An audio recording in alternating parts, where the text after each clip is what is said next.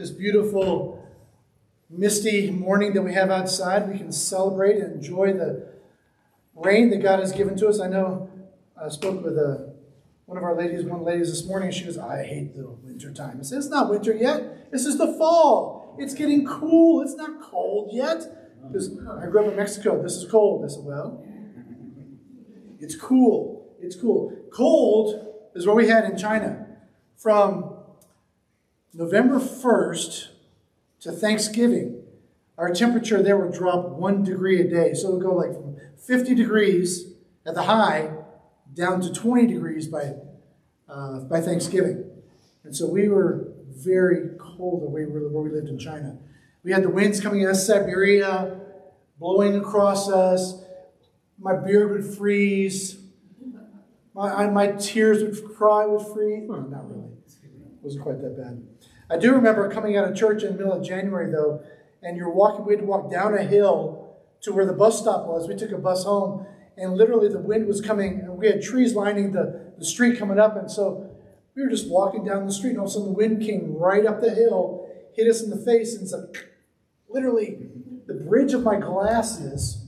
You ever got those ice cream headaches and ice headaches? The bridge of my glasses got so cold touching my forehead that I got the ice cream headache right across the front. We learned to walk backwards down the hill all the way to the bus from that point on. Quite cold, so I did take off my glasses. I did take off my glasses. I was not as thinking some people stupid I am. So this morning, uh, we're going to continue our series in Hebrews. For the past seven weeks, we've been talking about how Jesus is greater. Jesus is greater than all that's around us. Jesus is awesome. We love being in his presence. We love the fact that everything in the Old Testament points to Jesus.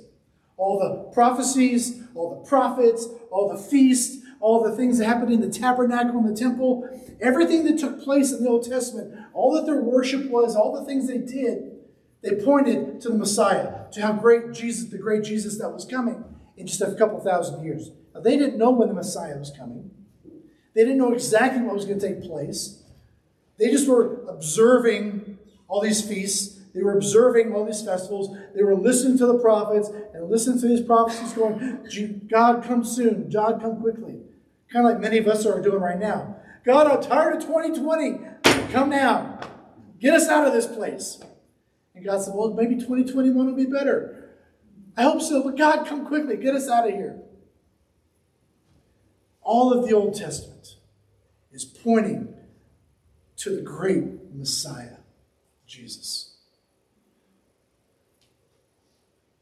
Is great. And I want to ask a question this morning as we, we look into Hebrews chapter 11, which is known as the Great Hall of Faith, right? We we're going to look and we're going to read through these men and women who live lives, great lives of faith this morning, and ask a simple question Is it worth it? Is it worth it? All the stuff that happened in the Old Testament, all those things they did, the way they lived their lives, was it worth it? The struggles we go through every single day right now to get through life. Forget coronavirus, forget all the stuff that's happened in 2020. Just living our lives. Is it worth it? Is it worth putting up with the ridicule? Is it worth going through life living for God when we see all that's going on around us people cheating the system and robbing the system and working through loopholes in the systems and seeming to get ahead? When we struggle to live whole lives of righteousness, lives that are honoring and pleasing God, is it worth it? That's what we're going to kind of settle on today and hope that by the end of this morning's message, you'll be able to answer that question as I've answered it through my studies and through my prayer time and through living my life. Obviously, I wouldn't be here this morning if I didn't think it was worth it. So let me just put that out there. I would not be doing what I'm doing this morning if I did not think I was, it was worth it. I'd go find something else to do. But everyone's got to answer that question for themselves. Is it worth it? Hebrews 11, 6 kind of sums up this, this a little bit. Let's read it together. It says here, and without faith, it is impossible to please him. Talking about God. For whoever would draw near to God must believe that he exists and that he rewards those who seek him. It's kind of the key verse here. Without faith, it is impossible to please God. For though whoever would draw near to God, which hopefully everyone in this room desires to do, must believe that He exists and that He is the one who rewards us. Let's break that down just for a second here. What does that really mean? Let's look at a couple of impossibilities that that kind of sets up for us, right? A couple of impossibilities that this, this verse lays out here. First of all, without faith, it is impossible to be commended to God, right? Without faith, it means it is impossible to be commended to God. No matter what you do in your life, no matter how morally just you think you are in this world, no matter how externally righteous you are, how good you try to live, without faith, it means nothing. It doesn't mean squat. See, in, in this world, the external righteousness, the, the morality, the general morality that we all have, that's what the world looks at. We judge our politicians on that. We judge our, our brothers and sisters and our, our families on that. We hold everyone up to the standard of morality that we must all live up to. And if we don't live up to that standard, you're a bad person. Right? No matter what standard we have, no matter how low or how, low, how high or how low it is that we have it set up for, it is too low for God. If you are not living a absolutely perfect life from day one until the end, you're not good enough to get into God's heaven. You, without faith, you cannot get into God's heaven. The place He's prepared for us.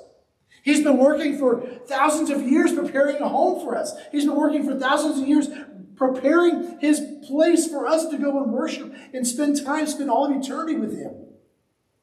But without faith, that place, that place is only reserved for those who come at him, come to him with faith. It's not based on your works, based on how many times you read through the Bible. It's not based on how many times you come and sit in church. It's not based on how many times you give to the, how much you give to the poor, how much you've given to the needy, you've given to all these others. Not, not based on any of that. It's based on your faith in Him. Romans 3, verses 10 through 18 says it this way As it is written, none is righteous. No, not one. Right. right? No one understands. No one seeks for God. All have turned aside. Together they have become worthless. No one does good, not even one. Their throat is an open grave, and they use their tongues to deceive. The venom of asps is under their lips. Their mouth is full of curses and bitterness. They are swift to shed blood, and in their paths are ruin and misery. The way of peace they have not known. There is no fear of God before their eyes. That is mankind, left to our own devices, trying to live life by our own morality, our own righteousness. Paul is quoting Psalms. There is none righteous, no, not even one, until Jesus came. The second thing we learn here in this, this further verse is that without faith, it is impossible to be condemned. With faith, it is impossible to be condemned. If you trust in Jesus, if you trust and you come to God in faith, it does not matter what you've done in your life. You cannot be, God will not condemn you. You are held in his hand. When you turn your heart over to Jesus by faith and you bow your knee and you submit to his lordship, you submit to his him being King of Kings and Lord of Lords, you say, God, all I have is yours. I desire you. Forgive my sins. He takes your sins, the Bible says, and throws them as far as the east is from the west, and you are now his child, held in his hand, and you cannot be condemned because of that, because of your life. Because your righteousness has been replaced with the righteousness of Christ, the Bible says. He, the, the big word, the theological word, is you get imputed. Imputed with the righteousness of Jesus. It means he replaces yours for his. And Jesus lived that sinless life and died on the cross for us, sacrificed himself so that we might enjoy heaven, so we might enjoy him for eternity. So it is impossible to be condemned. Mean, that's the glory of the gospel, right? The righteousness of Christ is credited to, credited to us, so that even our worst sins, our most atrocious deeds, can't separate us from the love of God. If Hitler had turned to Christ on his deathbed, even he would have been received into heaven.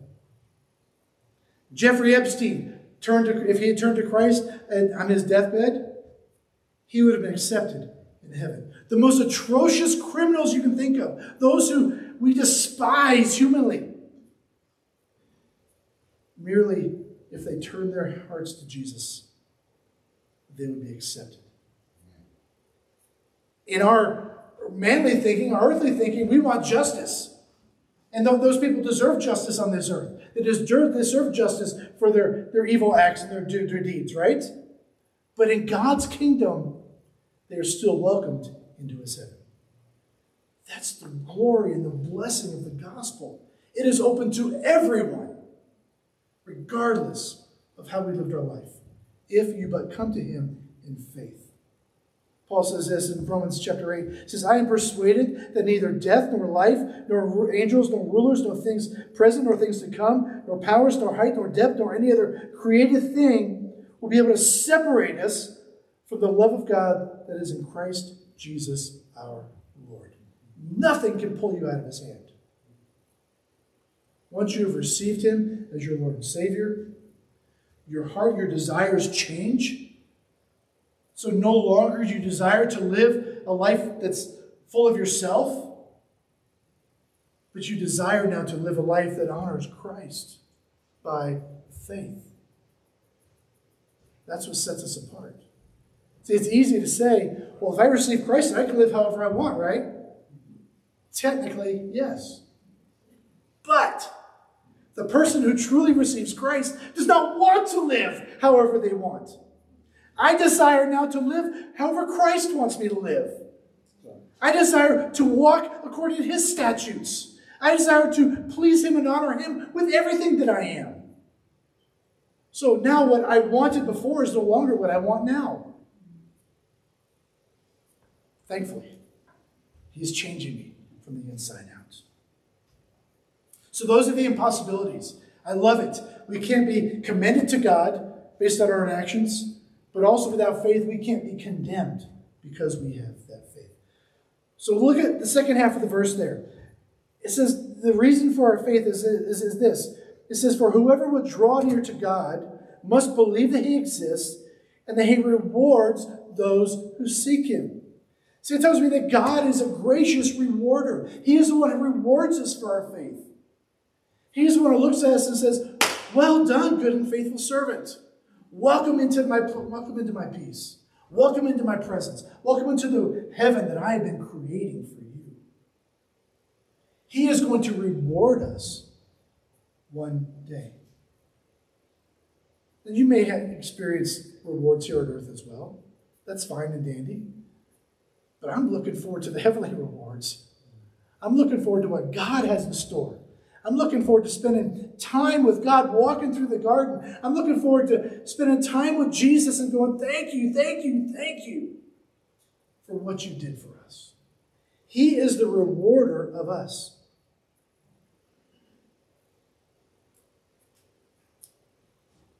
A couple of assertions that are made here.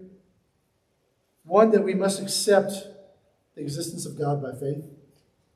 And secondly, that we must accept his promises by faith. now look at think about this accepting the existence of God. Hopefully everybody in this room accepts the existence of God. By faith, we have accepted the existence of God. There are many modern philosophical arguments that you can throw out there. I learned them in school. I've tried recalling them. I've tried using them from time to time.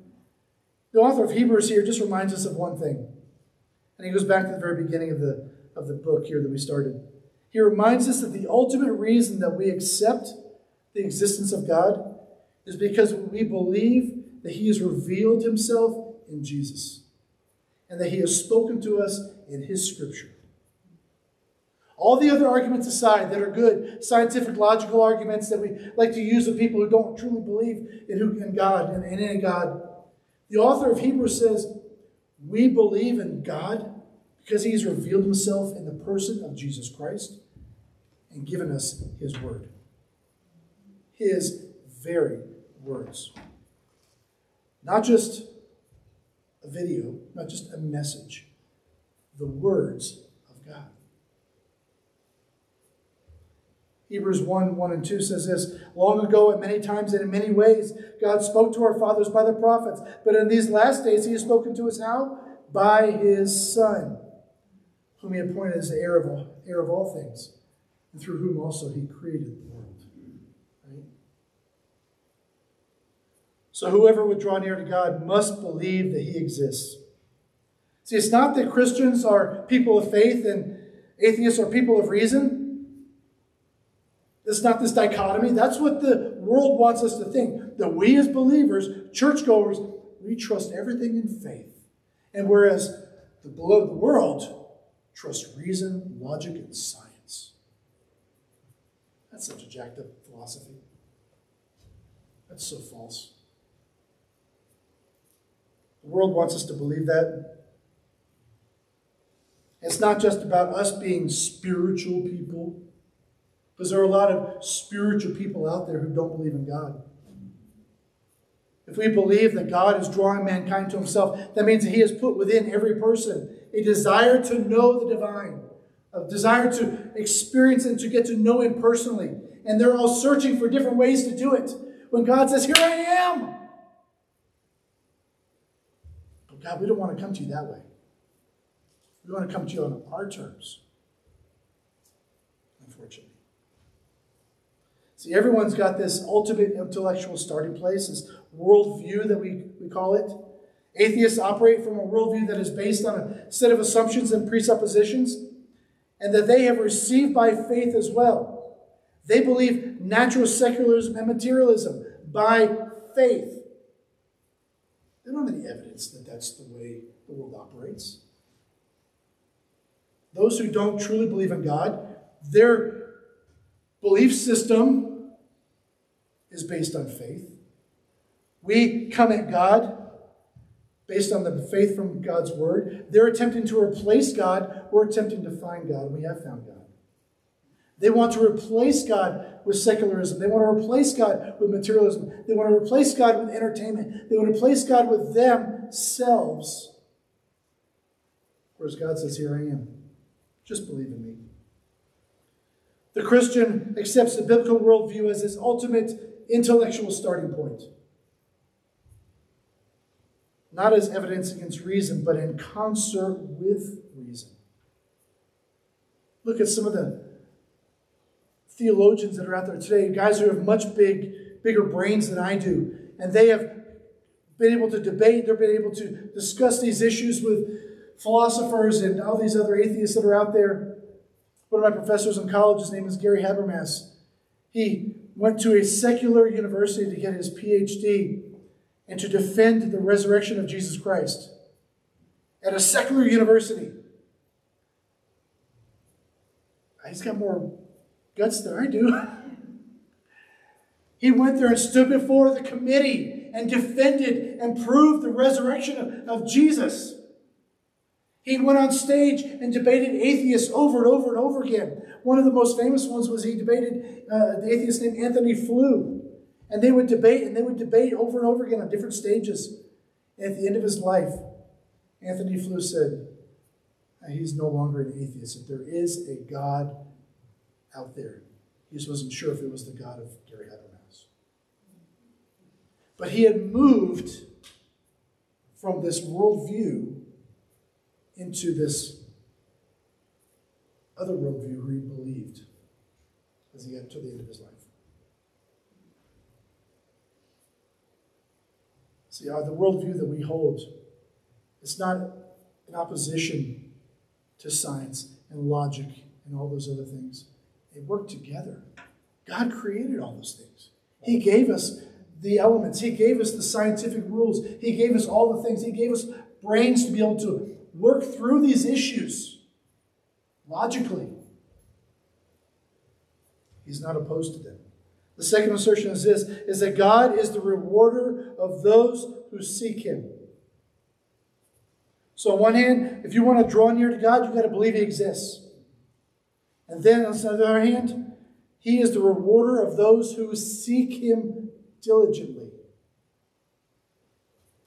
So, this reminds us of the grace of the gospel that it's not based on my merit, but on God's mercy. I'm seeking God, and He rewards me for it. It wasn't based on what I did, it wasn't based on how I lived my life or what I knew in my brain or didn't know in my other brain. It's based totally on His mercy and His grace. See, God is a rewarder because He gives grace and mercy to those who trust in His promises.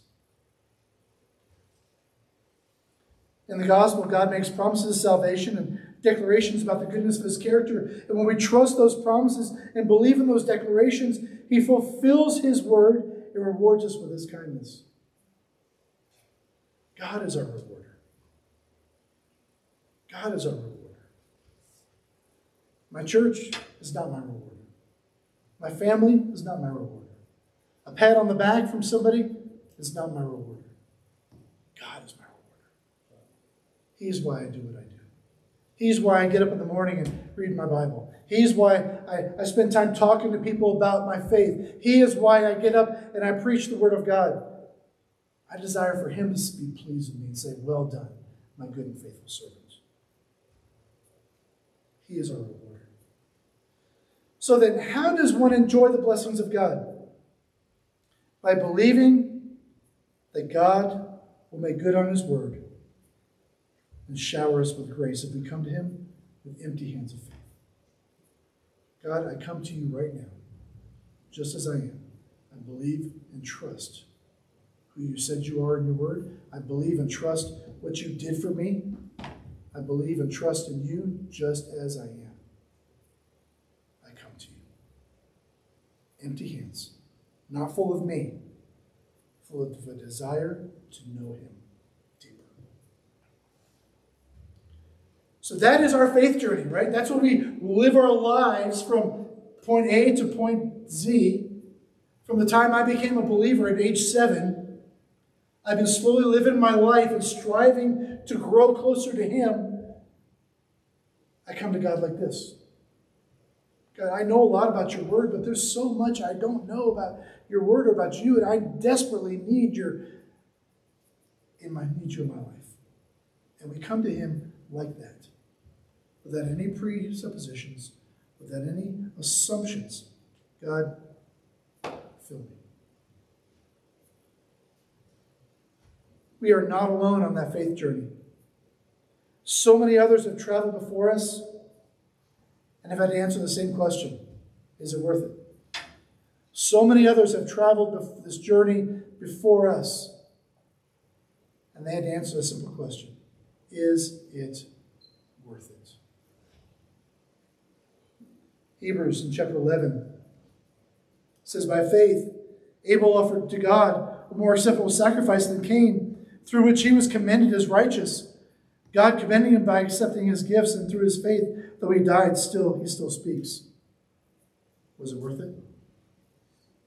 By faith, verse 5, Enoch was taken up so that he would not see death, and he was not found because God had taken him. Now, before he was taken, he was commended as having pleased God.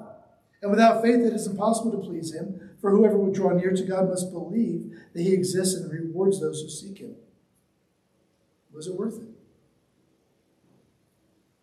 By faith, Noah, being warned by God concerning events as yet unseen, and in reverent fear, constructed an ark for the saving of his household. And by this he condemned the world and became an heir of the righteousness that comes by faith. Is it worth it? Did Noah think it was worth it?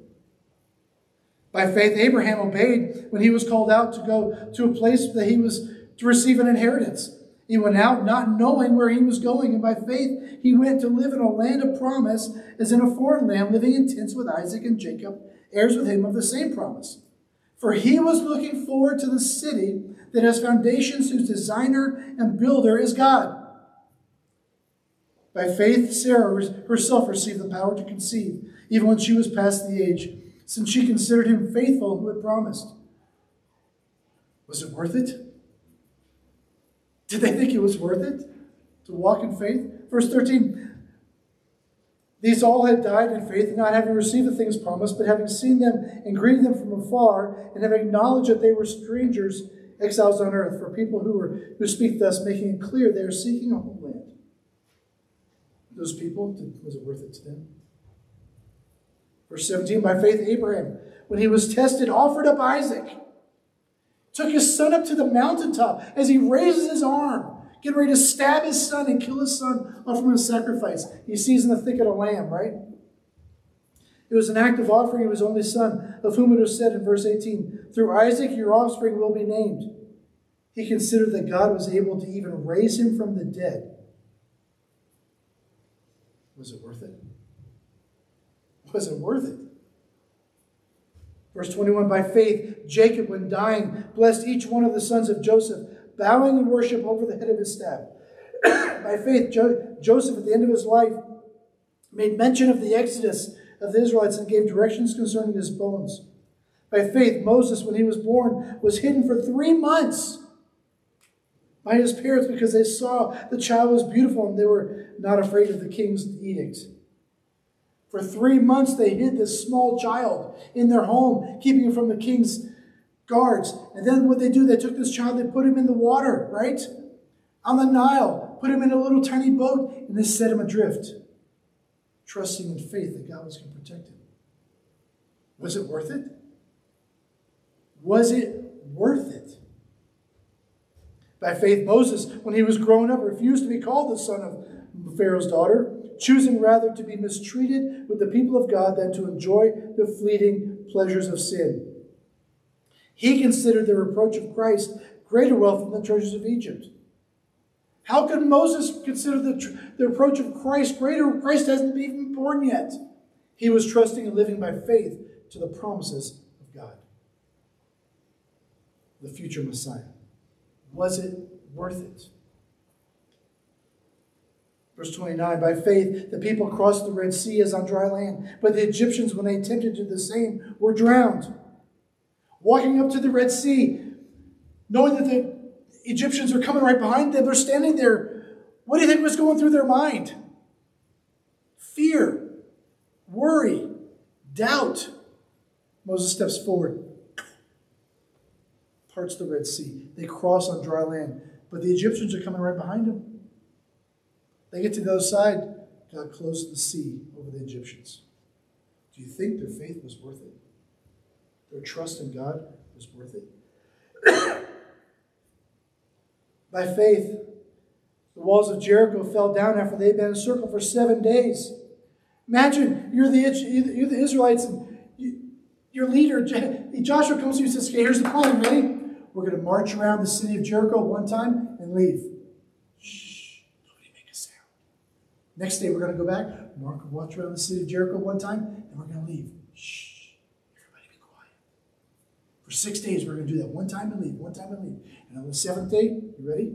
We're going to march around seven times. And then we're going to blow our trumpets and shout. Is that it? Is, is, that's the plan, Joshua? That's what you have in store? And these people of faith walked around the walls of Jericho and they saw them come tumbling down. Was their faith worth it? Verse 32 What more shall I say? For time would fail me to think to tell of Gideon and Barak and Je- Samson and Jephthah and David and Samuel and the prophets who through faith conquered kingdoms, enforced justice, obtained promises, and stopped the mouths of lions, quenched the power of fire, escaped the edge of the sword were made strong out of weakness, became mighty in war, put for, foreign armies to flight. Women received back their dead for the resurrection. Some were, some were tortured and refusing to accept release so they might rise again to better life. Was it worth it? all these saints, all these people we look at in Scripture, they lived their lives of faith and, and they succeeded. And they, we saw God do great and mighty things through them because of their faith. But what if